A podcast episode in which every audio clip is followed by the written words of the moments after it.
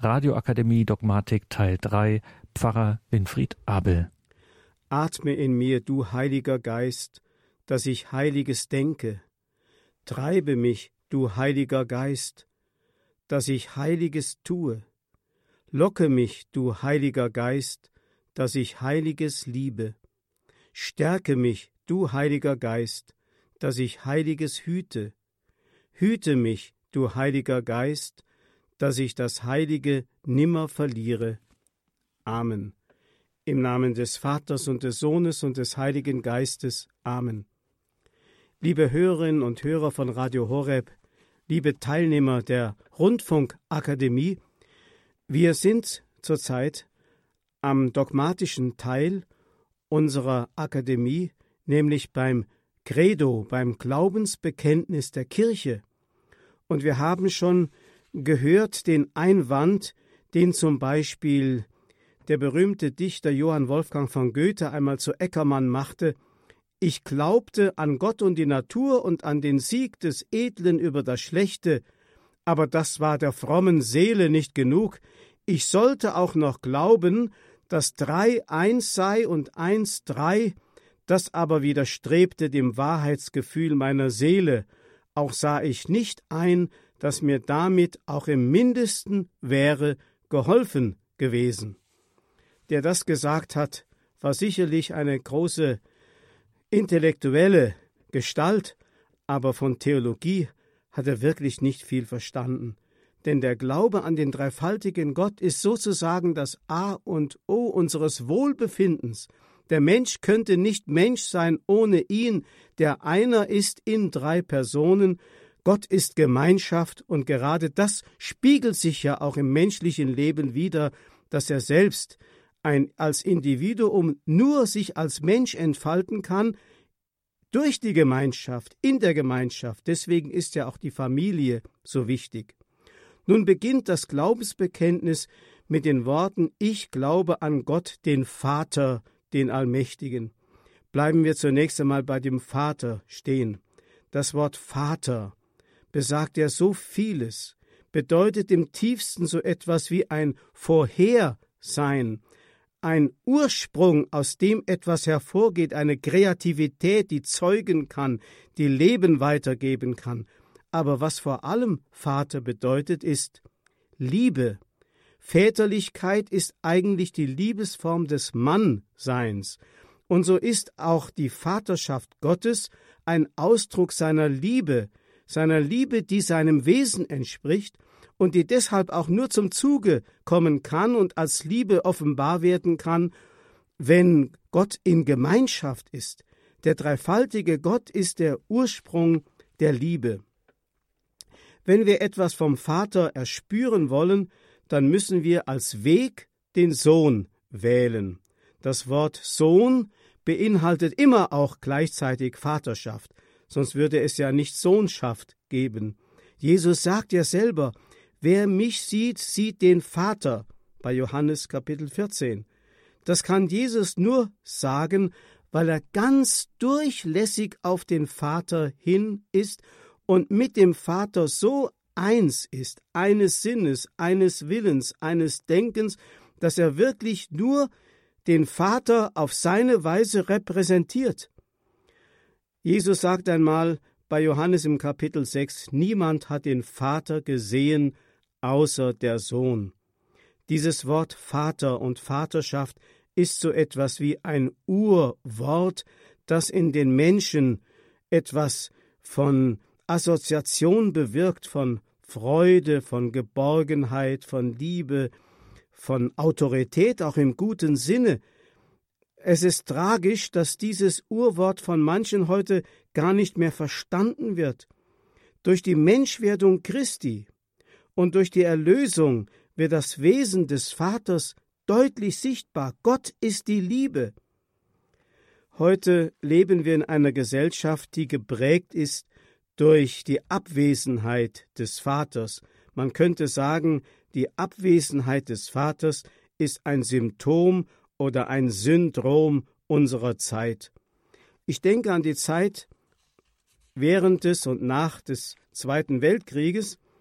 Damals war ich selbst ein Kind und habe meinen im Felde befindlichen Vater ja nicht erlebt, sondern höchstens einmal, wenn er in Urlaub war, aber damals war ich ja vier oder fünf Jahre alt, und nach dem Krieg habe ich ihn nicht mehr erleben können, weil er gefallen war. Es gab eine ganze Generation ohne Väter. Viele Männer, viele Väter sind im Feld geblieben, sind gefallen. Und dennoch, auch wenn die Väter lange in Gefangenschaft waren oder im Kampf gefallen waren, sie waren doch immer anwesend. Sie waren erwartet. Sie waren geliebt.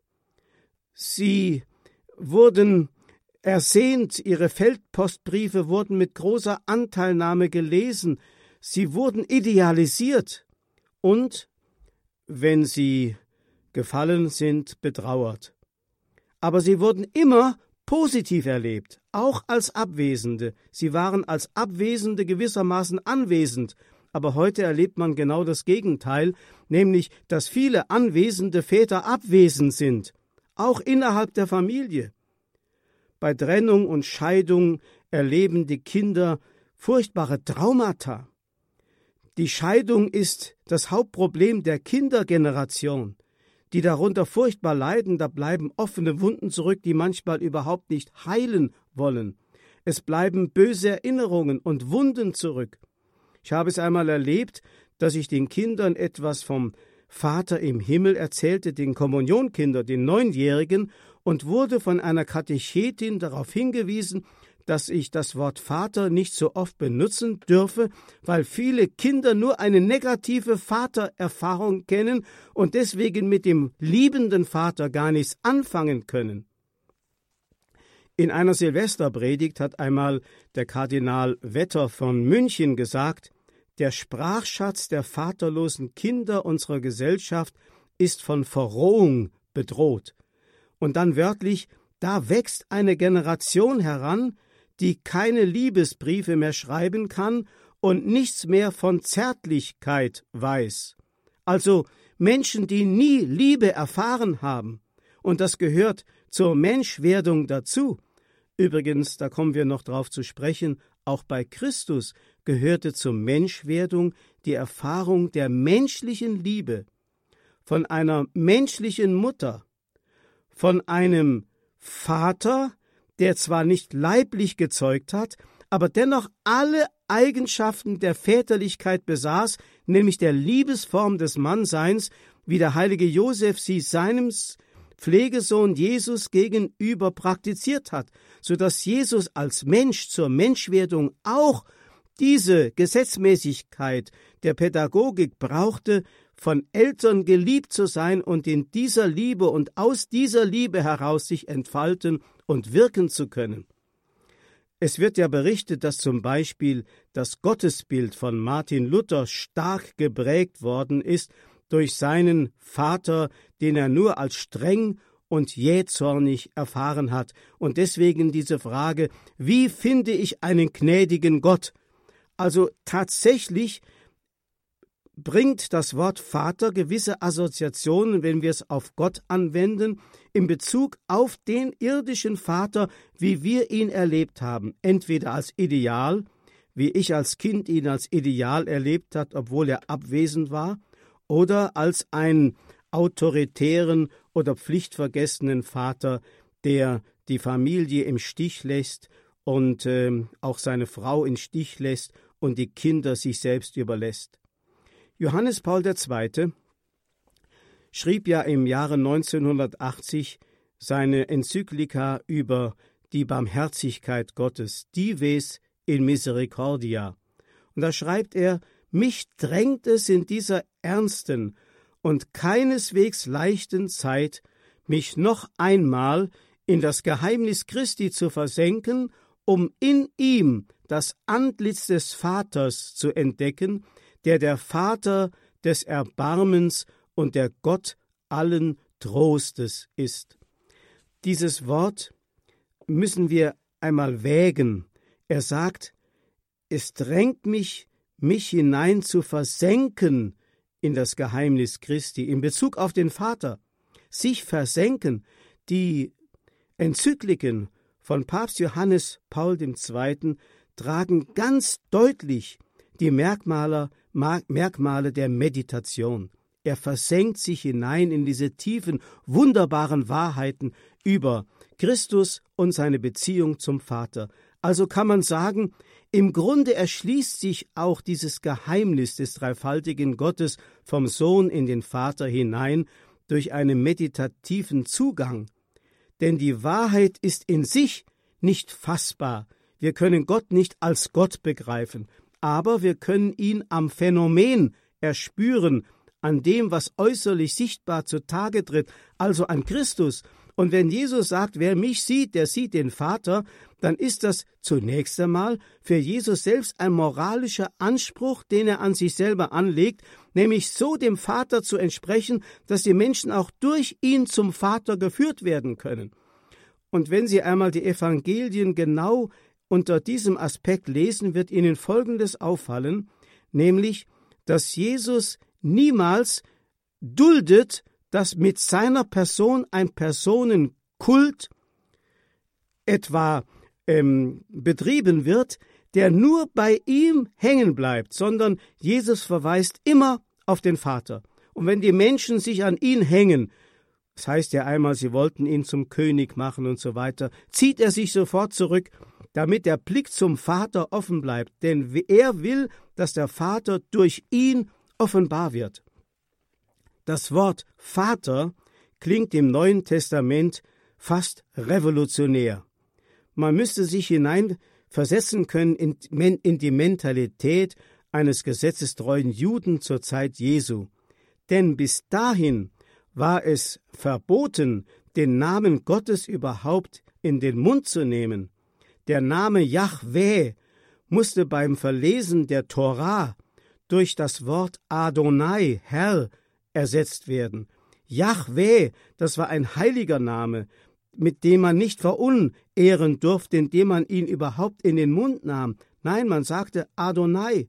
Also in einer tiefen, tiefen Ehrfurcht hatte man einen solchen Respekt, manchmal sogar eine solche Angst vor Gott, dass man nicht einmal wagte, seinen Namen auszusprechen, weil dem Menschen deutlich war, dass der Abstand zwischen Geschöpf und Schöpfer so gewaltig groß war, aber man konnte sich nicht vorstellen, dass dieser Schöpfer ein Liebender, und zwar in der Qualität ein Liebender war, wie Jesus ihn uns offenbaren wollte. Und dann kommt Jesus daher und lehrt uns Abba sagen, Abba, Väterchen, Papa, das ist die Koseform, die Liebesform des Namens Vater, und jetzt dürfen wir auf einmal Gott ansprechen mit diesem liebenden Ausdruck, wie ein Kind seinen Vater tituliert, den es liebt, und das Kind, das von der Liebe des Vaters so überschüttet und beschenkt wird, dass es nichts anderes sagen kann als diese vertraute Umgangsform, wie man eben Väterchen oder Papa sagt. Jesus Christus ist sozusagen das Phänomen, das äußerlich sichtbare Bild des Vaters geworden und damit für uns eben auch der Gegenstand der Betrachtung und der Weg der Versenkung in dieses tiefe Geheimnis hinein, das uns durch den Sohn den Vater offenbaren will. Man kann sagen, die ganze Lehre Christi, also Lehre mit H geschrieben, das, was er lehrt, das, was er verkündet, die ganze Verkündigung Christi dreht sich eigentlich um dieses Geheimnis, das in dem Gleichnis vom verlorenen Sohn und vom barmherzigen Vater ganz deutlich uns gesagt ist. Gott ist der liebende Vater, er erbarmt sich der Menschen. Und Jesus will gerade in diesem Schlüsselgleichnis, das der Papst auch in seiner Enzyklika über die göttliche Barmherzigkeit Dives in Misericordia in den Mittelpunkt gestellt hat, will er uns sagen, als der Sohn von seinem Vater weggelaufen ist, sich das Erbe hat auszahlen lassen, hat sich der Sohn schuldhaft selbst verloren, wo er meinte, eigenmächtig das Leben zu gewinnen. Und der Vater hat den Sohn verloren, indem er ihn in die Ferne ziehen lässt. Dieser verzichthafte Verlust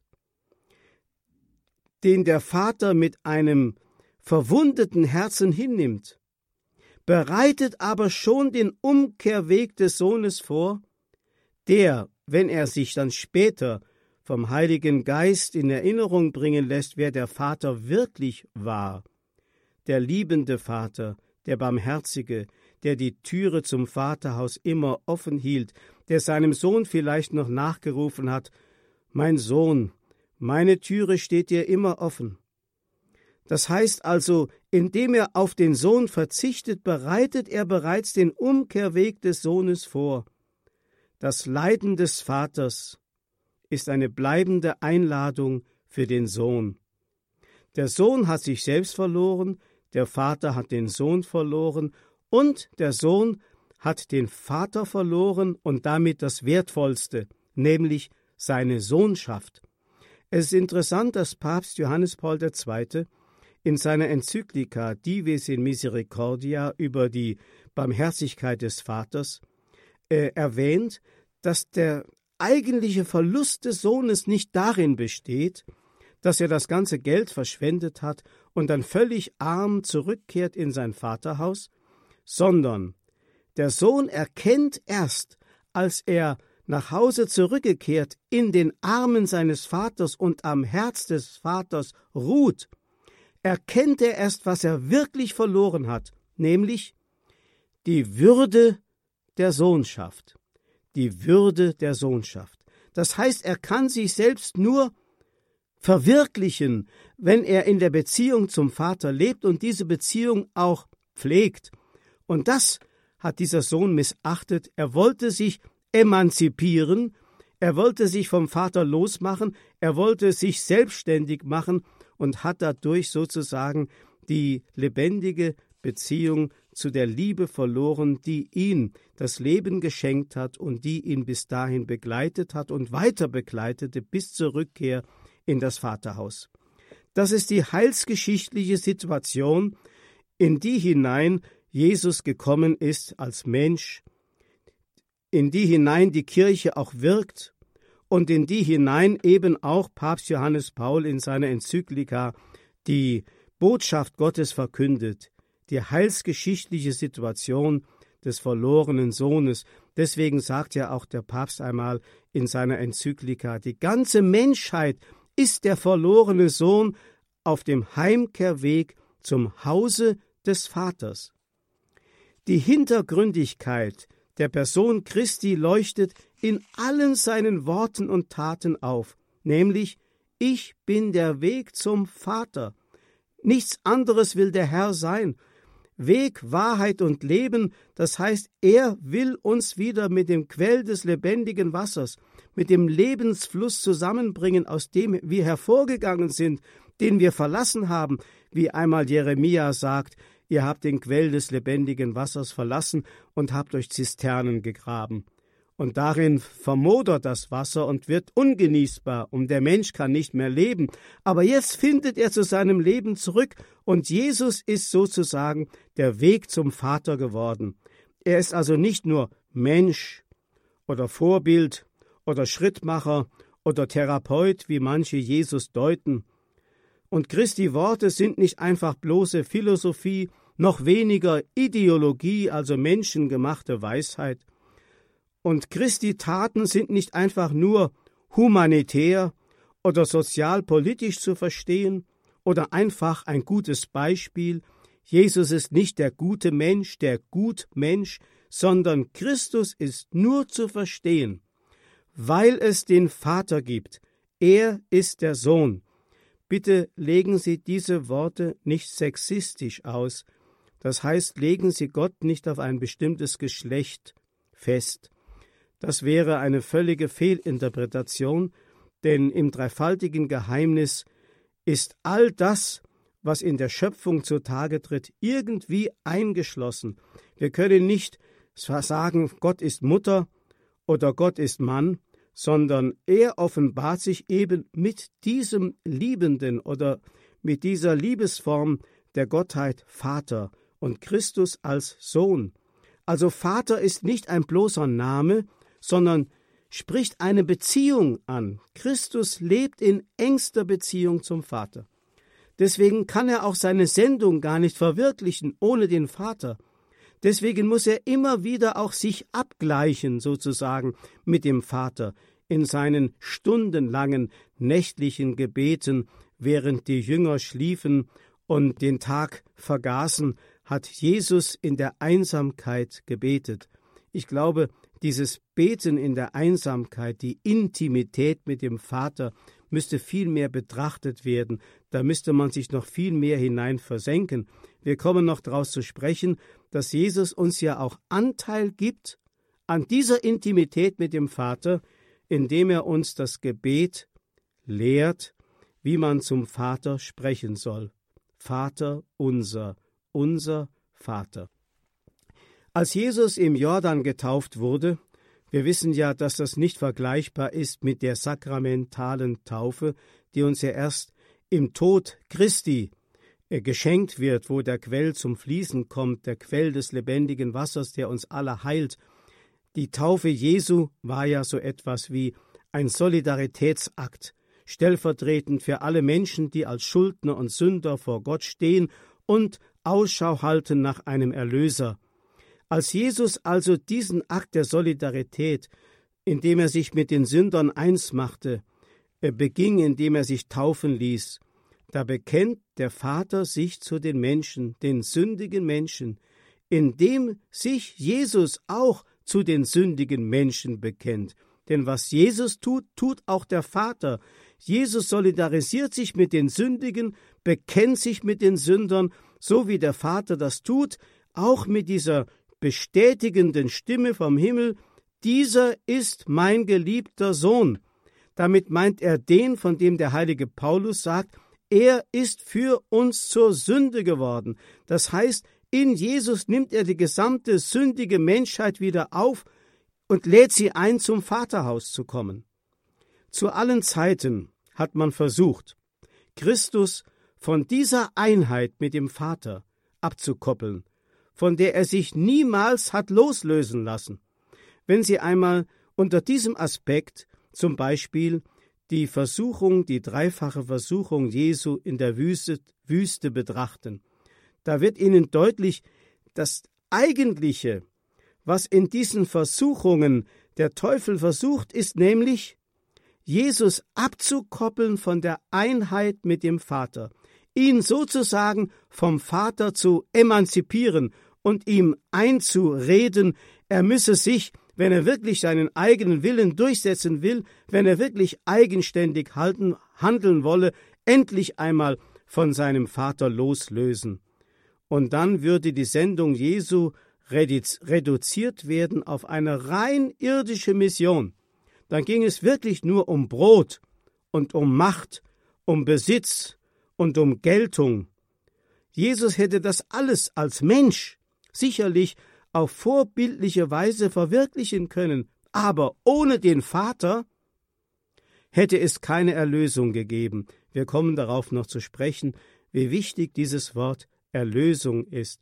Jesus kommt ja mit einer bestimmten Mission in diese Welt, nicht um ein großer Politiker zu werden, nicht um uns Brot zu geben, nicht um Menschen zu heilen von ihren Krankheiten, das alles entspricht auch irgendwie dem Erbarmen des Vaters. Aber das Eigentliche ist, die Menschen zurückführen auf dem Weg zum Vater, den er selber vorgibt. In der Geschichte der Kirche kommt auch diese Abkoppelung von der Einheit mit dem Vater immer wieder in den verschiedensten Strömungen vor, zum Beispiel in der Gnosis, wo der Mensch versuchte, nicht mehr von der Offenbarung her, sondern mit seiner eigenen Erkenntnis sich einen Weg zur Erlösung zu bahnen. Oder in der Irrlehre des Arianismus in den ersten christlichen Jahrhunderten, wo Christus als reiner Mensch, zwar vom Heiligen Geist erfüllt, aber als reiner Mensch verkündet wird, um uns einen menschlichen Weg zu offenbaren. Oder der Pelagianismus, eine eine Irrlehre, die zur Zeit des heiligen Augustinus im Schwange war, wo die menschliche Leistung, das Halten der Gebote dem Menschen die Möglichkeit gab, sich selber zu erlösen. Und genau die Situation fand ja auch Christus zu seiner Zeit vor, dass eine solche Fülle von Gesetzen und von Vorschriften damals dem Menschen eine Selbsterlösung vorgaukelten, dass man meinte, man brauche ihn, den Erlöser, gar nicht mehr im Leben vorkommen zu lassen. So wie Christus ohne den Vater nicht begriffen werden kann, so kann auch der Mensch ohne Gott nicht begriffen werden. Der Mensch ist sozusagen der lebendige Beweis Gottes, denn der Mensch könnte nicht Mensch sein ohne die Beziehung zu ihm. Der Mensch, das Wort Mensch ist sozusagen ein komplementärer Begriff. Der Mensch ist ein Beziehungswesen. Er braucht als Ergänzung den anderen, nicht nur irdisch einen Partner, sondern auch irdisch-himmlisch die Beziehung zu Gott. Der berühmte Wiener Hofprediger des 17. Jahrhunderts, Abraham a Sancta Clara, sagt einmal: Was ist der Mensch ohne Gott? Wie ein Leib ohne Seele, wie ein Brunnen ohne Wasser, wie ein Fass ohne Wein, wie eine Uhr ohne Zeiger, wie ein Schiff ohne Kompass. Das heißt, der Mensch kann nur Mensch sein im edelsten Sinne, wenn er in der Beziehung zu Gott lebt, dann erst leuchtet auf sein Gott ebenbildlich sein, und das macht den Menschen zum Menschen. Der diabolische Versuch, den Menschen von Gott zu emanzipieren, ist ein Widersinn. Emanzipation heißt ja eigentlich ursprünglich aus der Hand eines Sklavenhalters in die Freiheit entlassen werden. Jetzt stellt sich die Frage, ist Gott ein Sklavenhalter? Jesus hat uns einen anderen Gott offenbart, den er selbst Vater nennt und uns einlädt, ihn Abba zu nennen, lieber Vater, Papa. Der Widersinn der Emanzipation von Gott wird im Gleichnis vom verlorenen Sohn auf den Punkt gebracht. Der Sohn meint sich zu emanzipieren, indem er sich von Gott abwendet. Und dann verfällt er dem Kult der Materie, dem Kult der Triebe, angedeutet durch das Bild von den Schweinen. Er sitzt bei den Schweinen, und da ist er sozusagen der ganzen menschlichen Würde der Sohnschaft verlustig gegangen. Die Folge davon, jetzt wird er erst zu einem rechtlosen Sklaven, jetzt fällt er in die bitterste Not, jetzt erkennt er, dass er wirklich nur in der Verbindung zum Vater und im Vaterhaus, auch wenn er nur der niedrigste Knecht wäre, ein wirkliches Zuhause hat und dort sich entfalten kann.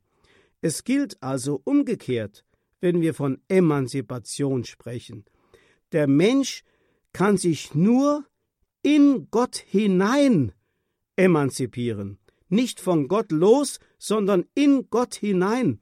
Deswegen heißt es ja Credo in unum Deum. Ich habe schon erklärt in dem ersten Vortrag dieser Reihe, dass diese grammatikalische Konstruktion in der klassischen lateinischen Sprache überhaupt nicht vorkommt. Da heißt es Credo Deum, ich glaube, dass es einen Gott gibt, oder Credo Deo, ich vertraue ihm, dem Gott, aber credere in Deum heißt in Gott sich hinein glauben. Das heißt sich in Gott hinein emanzipieren, das heißt sich aus der Sklaverei herausbegeben in die volle Freiheit. Deswegen ist auch das Bild von dem Exodus, das Bild, das den Israeliten und dem Volke Israel durch all die Jahrhunderte immer lebendig vor Augen stand, eigentlich genau das wahre Bild der Emanzipation. Der Mensch wird herausgeführt aus der Gefangenschaft mit Gottes Hilfe und durch die Kraft Gottes hinein kann er sich emanzipieren in Gott. Er ist auf dem Heimkehrweg als verlorener Sohn zum Haus des Vaters. Das ist die wahre Emanzipation. Der tiefere Sinn der Heilsgeschichte ist also die Emanzipation der verlorenen Welt in Gott hinein. Also in das Land der Verheißung, das nicht irgendein Land ist, wo Milch und Honig fließt, sondern Gott selber. Wir sind wieder mit ihm vereint, nachdem wir uns von ihm losgelöst hatten und unsere eigenen Wege zu gehen. Das heißt auch, wenn wir es jetzt einmal anwenden, auch auf das kirchliche Leben natürlich ausgehend von der Person Christi, die wahre Vollmacht ist dem Menschen nur dann gegeben, wenn er auf seine Eigenmächtigkeit, auf seinen Eigenwilligkeit verzichtet und sich ganz dem Willen und der Macht Gottes unterstellt. Wenn er also Sohn im Vaterhaus ist, dann kann er aus dem Vater heraus auch wirken und seine Sendung in dieser Welt erfüllen. Wenn der Papst in seiner Enzyklika, ich meine Johannes Paul II., mit seiner Enzyklika Dives in Misericordia, wenn er von ernsten Zeiten spricht, in der wir, denen wir heute leben, dann will er sagen, dass wir heute wie selten zuvor besonders des Erbarmens und des Trostes bedürftig sind. Misericordia ist eine christliche Neuschöpfung, dieses Wort. Das kannten die alten Römer überhaupt nicht, weil es damals einfach diese Art der Liebe, diese Art des Erbarmens überhaupt nicht gab. In einer gottlosen Gesellschaft, auch in einer atheistischen Gesellschaft, gibt es keine Barmherzigkeit. Barmherzigkeit ist heute am Aussterben. In einer Gesellschaft, in der jeder auf Rechte pochen kann, sein Recht vertreten lassen kann, braucht es auch keine Barmherzigkeit mehr. Die Welt wird dadurch natürlich unbarmherzig und dadurch auch gewissermaßen vaterlos. Es passt nicht in die Ideologie des Machers, diese Barmherzigkeit, obwohl sie notwendiger ist denn je. Wir brauchen wieder diese Vaterschaft. Dass der Mensch nur in seiner Beziehung zu Gott begriffen werden kann, das hat Jesus in uns in seiner Beziehung zum Vater vorgelebt. Dass das Schicksal des Menschen der Weg zum Vater ist, also aus dem Elend, wie man im Mittelalter sagte, das heißt aus der Fremde, aus dem Ausland, aus der Fremde wieder in die Heimat zu kommen. In jedem Menschen gibt es doch so etwas wie dieses Heimweh, eine echte Nostalgie, das ist die Sehnsucht nach dem Vaterhaus, die in jeden Menschen einfach hineingepflanzt ist. Jeder Mensch kennt diese Sehnsucht, wenn ich jemanden auf der Straße ansprechen würde und sagen, sag mal, hast du Sehnsucht nach Gott, wird er wahrscheinlich meine Frage verneinen. Wenn ich ihm aber sagen oder fragen würde, hast du Sehnsucht nach Liebe, hast du Sehnsucht nach einem vollendeten Glücklichsein, dann würde er sagen, ja, und das ist eigentlich nur auf dem Weg zum Vater zu erfahren. Das hat Jesus uns offenbart, sonst wüssten wir es gar nicht. Jesus hat uns also den Vaternamen offenbart, die liebende Zuwendung Gottes, die der heilige Paulus im Brief an Titus Philanthropia nennt, die Philanthropia, die Güte und die Menschenfreundlichkeit unseres Gottes. Und diese Menschenfreundlichkeit Gottes ist nicht nur in der Geburt Jesu in Bethlehem sichtbar geworden, sondern Bethlehem gibt es wegen der Menschenfreundlichkeit Gottes. Das ganze Leben Jesu offenbart uns diese Philanthropia Gottes. Gott und der Sünder, die sollen zu Freunden nun werden, schreibt der evangelische Dichter Terstegen in einem weihnachtlichen Lied. Erbarmen, das ist das, was der Vater uns schenkt, weil wir uns verloren haben in die Sünde hinein, ein Bild dafür ist eben Ägypten, die Fremde, wir sind im Elend. Erbarmen wird heute weder erwartet noch gewährt und auch kaum noch richtig verstanden und dennoch immer wieder ersehnt. Um das Jahr 1990 herum erschien ein Buch eines bekannten russischen Schriftstellers Daniel Granin unter dem Titel Die verlorene Barmherzigkeit. Dieses Buch schildert eine Begebenheit, die Daniel Granin Ende der 80er Jahre, es war noch in der Zeit des Kommunismus, erlebte, als er in Leningrad, dem heutigen St. Petersburg, über die Straße ging und dort stolperte und ganz hart an der Bordsteinkante aufschlug, dabei sich den Arm ausrenkte, also auskugelte und dann blutüberströmt am Straßenrand liegen blieb. Und die Menschen gingen an ihm vorbei, die einen lachten ihn aus, die anderen kümmerten sich, andere beschimpften ihn als Penner, aber niemand half ihm. Und als er sich nach einer gewissen Zeit selbst wieder aufrichten und nach Hause wanken konnte und dann den Krankenwagen, den ärztlichen Notdienst rief und sich wenig später im Krankenhaus in einem Patientenbett vorfand, da überlegte er, was ist da eigentlich passiert? Was haben die Menschen eigentlich getan mit mir, indem sie mich da beschimpft und ausgelacht haben?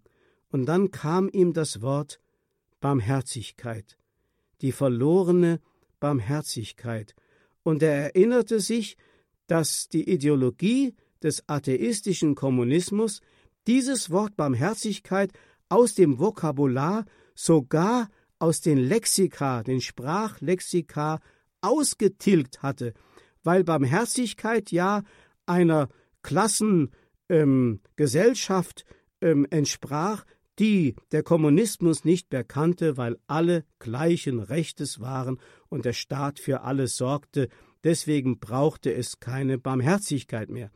Ich konnte das kaum glauben, bis ich wenig später einer jungen Studentin aus Russland, einer jungen Russin in einem ICE begegnete und ähm, sie auf das Buch von Daniel Granin ansprach und sie dann fragte, sagen Sie mal, können Sie mir sagen, wie Barmherzigkeit auf Russisch heißt? Die Studentin konnte es mir nicht sagen. Da ich das Wort ja gelesen hatte, Milo Serdie, Barmherzigkeit, Milo Serdie, sagte ich ihr, könnte das nicht so heißen? Da schaute sie mich an und sagte, ja, so könnte man es nennen. Mildherzigkeit auf Deutsch. Dieses Wort hatte diese Frau noch nie in ihrem Leben gehört. Das war aus dem Vokabular verschwunden. Und fragen Sie sich einmal, wo in unserer Gesellschaft heute, in den Medien zum Beispiel oder im täglichen Gespräch, dieses Wort Barmherzigkeit noch vorkommt. Also, wir verstehen jetzt auch, warum gerade die Päpste Johannes Paul II., dann eben Benedikt XVI. und jetzt auch der Papst Franziskus dieses Wort Barmherzigkeit als eine Offenbarung Gottes der Kirche und der Welt wieder schenken. Es ist ja die Botschaft, die durch eine prophetische äh, Ordensschwester, nämlich Faustina Kowalska in Polen, der Kirche gegeben, vom Papst Johannes Paul II. propagiert wurde und jetzt für das neue Jahrtausend der Kirche als das große Programm mitgegeben worden ist, die Barmherzigkeit Gottes zu offenbaren und zu leben und damit den Vater wieder sichtbar zu machen. Vater ist also ein Synonym für Barmherzigkeit. Wie oft höre ich, dass man sich vorsehen müsse, vor Kindern vom guten Vater zu sprechen, weil oft so große Verletzungen bei Kindern vorliegen, die eine gegenteilige Erfahrung gemacht haben. Da kann man wirklich nur darauf vertrauen, dass Gott es umgekehrt macht wie beim heiligen Paulus, nämlich wenn es heißt, Gott hat mir seinen Sohn offenbart, schreibt der heilige Paulus im Galaterbrief. So kann der Sohn auch einem Kind den Vater offenbaren. Wie Jesus einmal im Matthäusevangelium Kapitel 11 sagt, Niemand kennt den Sohn, nur der Vater, und niemand kennt den Vater, nur der Sohn und der, dem es der Sohn offenbaren will. Wir sollten wirklich darum beten, dass der Sohn Jesus Christus uns wieder seinen Vater als den liebenden und barmherzigen Vater offenbart. Ehre sei dem Vater und dem Sohn und dem Heiligen Geist, wie im Anfang so auch jetzt und alle Zeit und in Ewigkeit. Amen. Und das war sie, unsere Radioakademie bei Radio Horeb und Radio Maria mit Pfarrer Winfried Abel. Er gestaltet die Einheit Dogmatik im Rahmen des Katechistenkurses im Haus St. Ulrich in Hochaltingen. Dort immer sind wir ja hier bei Radio Horeb und Radio Maria zu Gast am Mittwochabend. Wer uns kennt, weiß, dass wir diesen Vortrag als Audiomitschnitt auch kostenlos Ihnen zuschicken über unseren CD-Dienst. Wie Sie den erreichen, Das erfahren Sie auf der Homepage von Radio Horeb, horeb.org. Und dort kann man sich natürlich auch ganz einfach diese Sendung dann online downloaden, abrufen in unserem Podcast- und Downloadbereich horeb.org.